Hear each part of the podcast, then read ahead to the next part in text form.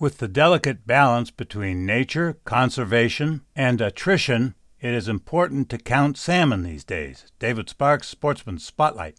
These reflections from a fish and game official, and I'm going to quote On a chilly morning, I'm awake and alert as I can be.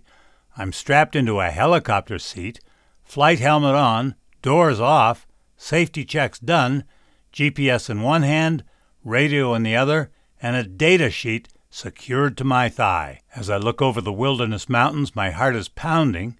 I feel like a fish out of water and think, how did I end up here? I'm a fish biologist. Okay, that's the end of the quote. For over 70 years, biologists have been counting Chinook salmon nests called redds.